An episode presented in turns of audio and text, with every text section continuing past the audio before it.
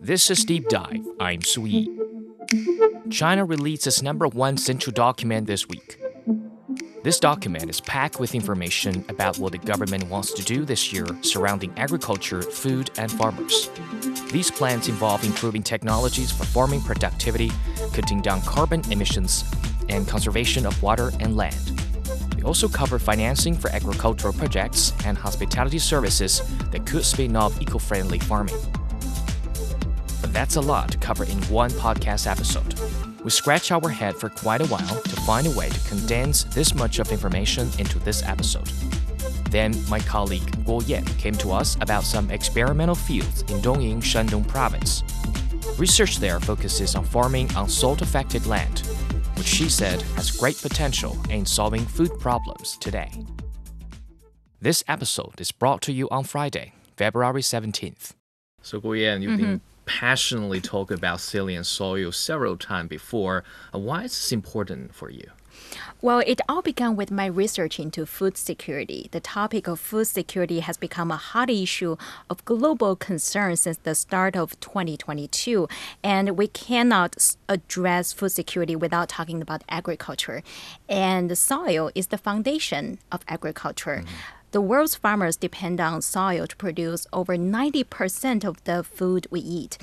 And as I tried to dig deeper, I found that salinization has posed a threat to the health of various plants and crop productivity in many places in the world. Such as? Uh, salt affected soils occur in all continents, but more than two thirds are in arid zones or very dry areas. Um, I don't want to cram too much jargon and scientific terms into our conversation, so let Sure. me explain what exactly is soil salinization. Sure. To put it simple, soil salinization refers to excessive levels of salt in the soil, and which it can inhibit plant growth. It can occur naturally, for example, in deserts due to lack of water, intense evaporation, and uh, it may be a consequence of human activities such as overexploitation of farmland. Mm-hmm.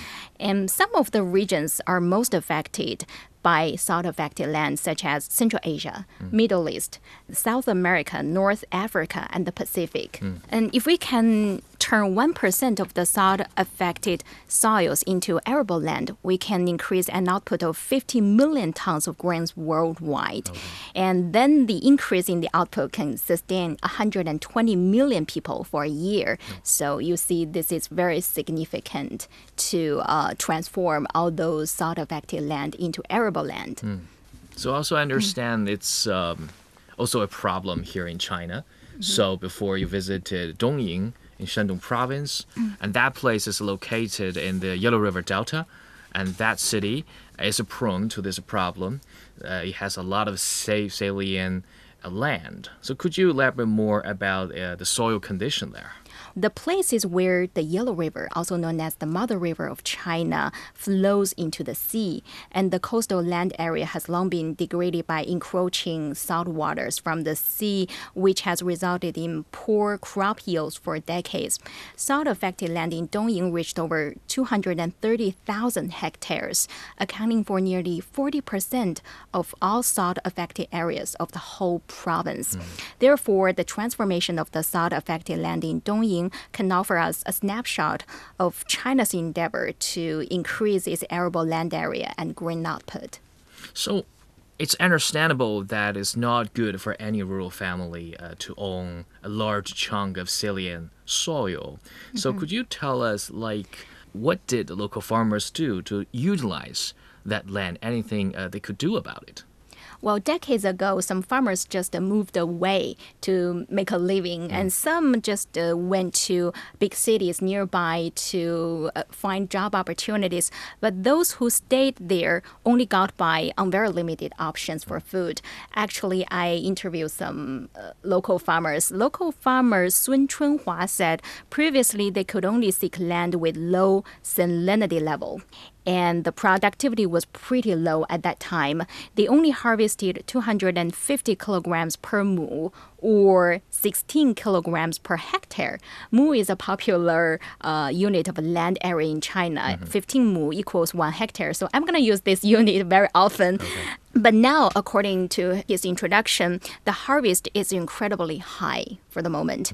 The, they now can harvest 600 kilograms of wheat per mu for a year. The 60 year old said he never thought crops could grow so well, and he said he couldn't even dare to think about this before. Mm-hmm. I also spoke with 52 year old Li Rui Tian mm-hmm. in Dongying. He witnessed huge changes in his hometown. He started to work at a state owned farm in Dongying since 1989, mm-hmm. and uh, he told me that the grain stock could only grow to the height of 40 centimeters at that time when he was young. And uh, over the years, new varieties of seeds were planted in the farmland, and now the stock of the grain has reached 80 centimeters, almost double that of 30 years ago. And Li told me that when he was a little boy, his parents had little choice but grew seepweed to make a living. You know what is seepweed? Not quite sure. So Uh, could you tell us some more about that? It is a type of weed that is used to extracting oil Okay. for us. And actually, when I heard about this, I was a little surprised because I wouldn't think that they could make a living on uh, growing seepweed mm-hmm. because we don't eat that. They cannot. It's not even edible for people of my generation. Mm. But they even ate that because they have little options for food at that mm. time. Mm. And now the farmers have a much wider choices to grow, like wheat, soybeans, and corn. Li said the output of grains of the farmland, which he's been working on, doubled in 2016 compared with that in 2015. So a lot of change have taken place in that area. Now farmers have uh, much more choices. So I guess um, there must be something to do to change the condition of salient soil to make it more like arable. I guess one way to to make that change is to make it less salty. So how could that be done? Well, I'll ask you a question first. Sure. If you ha- if you're drinking a bowl of soup and you find the soup is too salty, what are you gonna do? I guess I, I should add more water into the soup cup. That's it. Yeah. The same theory also applies to the treatment of salty land. And local farmers used to turn to a traditional method. Um, they irrigated the crops by flooding water into the field. And that needs a good amount of water. But here comes another problem, which is water shortage. In Dongying, and the amount of water owned by each person only makes up less than one fifth of the national average level which means the water resource is scarce and limited. Yeah. And uh, if they still use the traditional way of irrigation, that would waste a lot of water. The water consumption will aggravate the salt affected land. So that would be a vicious circle, I guess. I mean that's uh, that's a big change for an area uh, which already lack of water resources. So based on my observation, the authorities have been uh, allocating resources to deal with this issue as well. So what kind of uh, new measures are they taking? Well, then there came a turning point. China launched a national plan back in 1920, uh, back in 2019 to transform the Yellow River Delta into an arable land. Oh, in 2015, a national agricultural demonstration area was established in Dongying. The project has attracted many agricultural experts and scientists who have been dedicated to improving soils and seeds in the area. And for example, I interviewed some scientists, including Wang Guangmei. He's a senior researcher from the Yantai Institute of Coastal Zone Research of the Chinese Academy of Sciences. Hmm. Since 2018, his team stationed in Dongying and started to work on water conservation in the farmland. And they established an observation center there. He invited me to pay a visit. They laid a network of pipelines across the cornfields, which drips water directly and exactly to the roots of the plants. Mm-hmm. That would save a lot of water. Mm-hmm. 说是 I can control the amount of water dripping into the field by the hour, say one liter or over one liter. And this is just one of our many dripping systems. And they even dug a tunnel there. They dug a tunnel which connects with an underground space.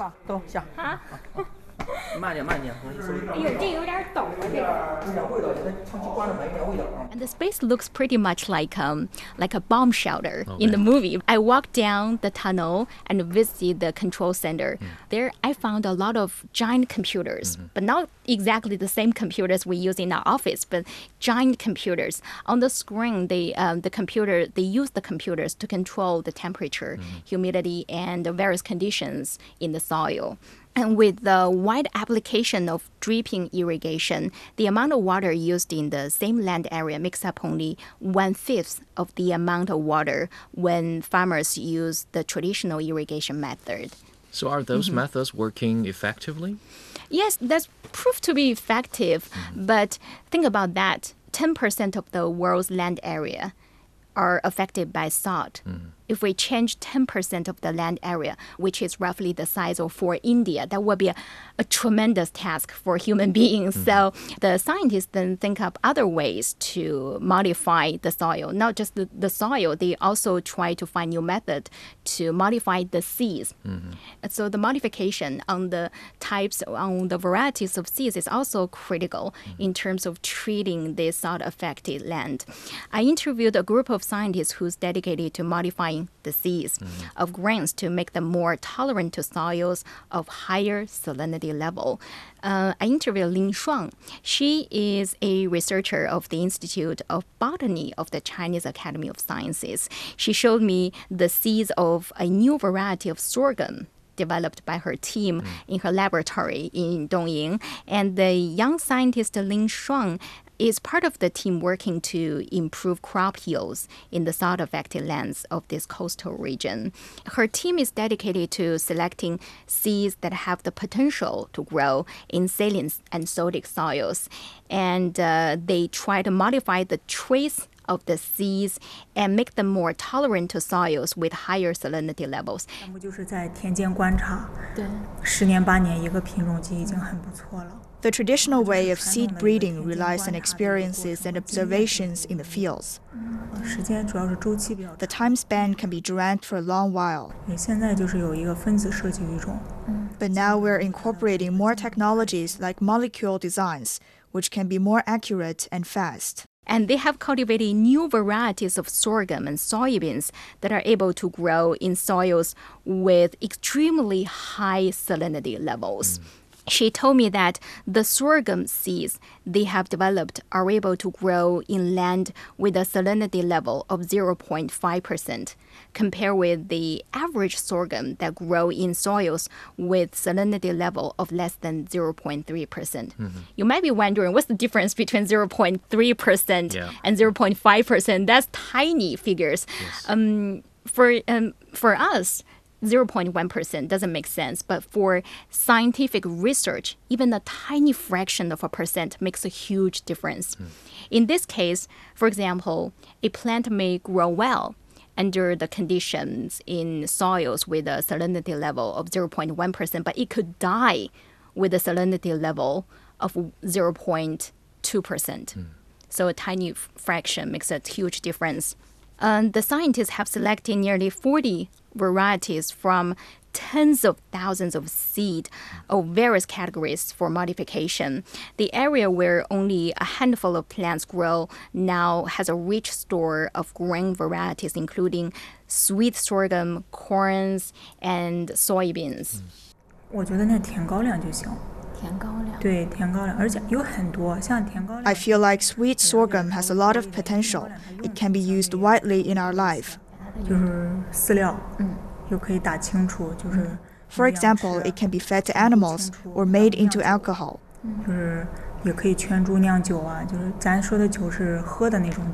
Sweet sorghum can be made into the spirit we drink or ethyl alcohol that's used to fuel new energy vehicles.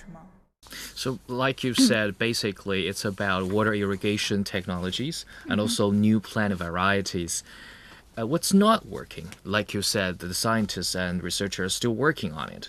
So, wh- what still need to to be improved?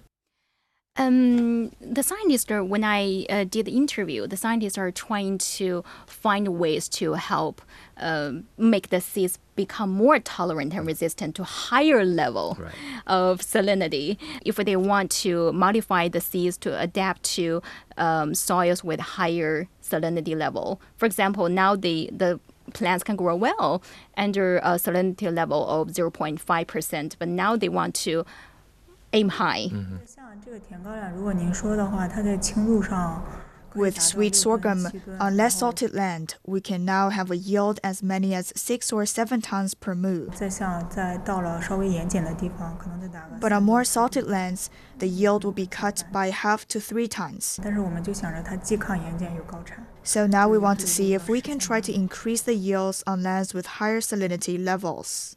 They need more efforts and time and money, financial support to achieve that target. So, uh, when you were there, are local farmers capable of applying the technologies uh, you've been talking about into real farming work?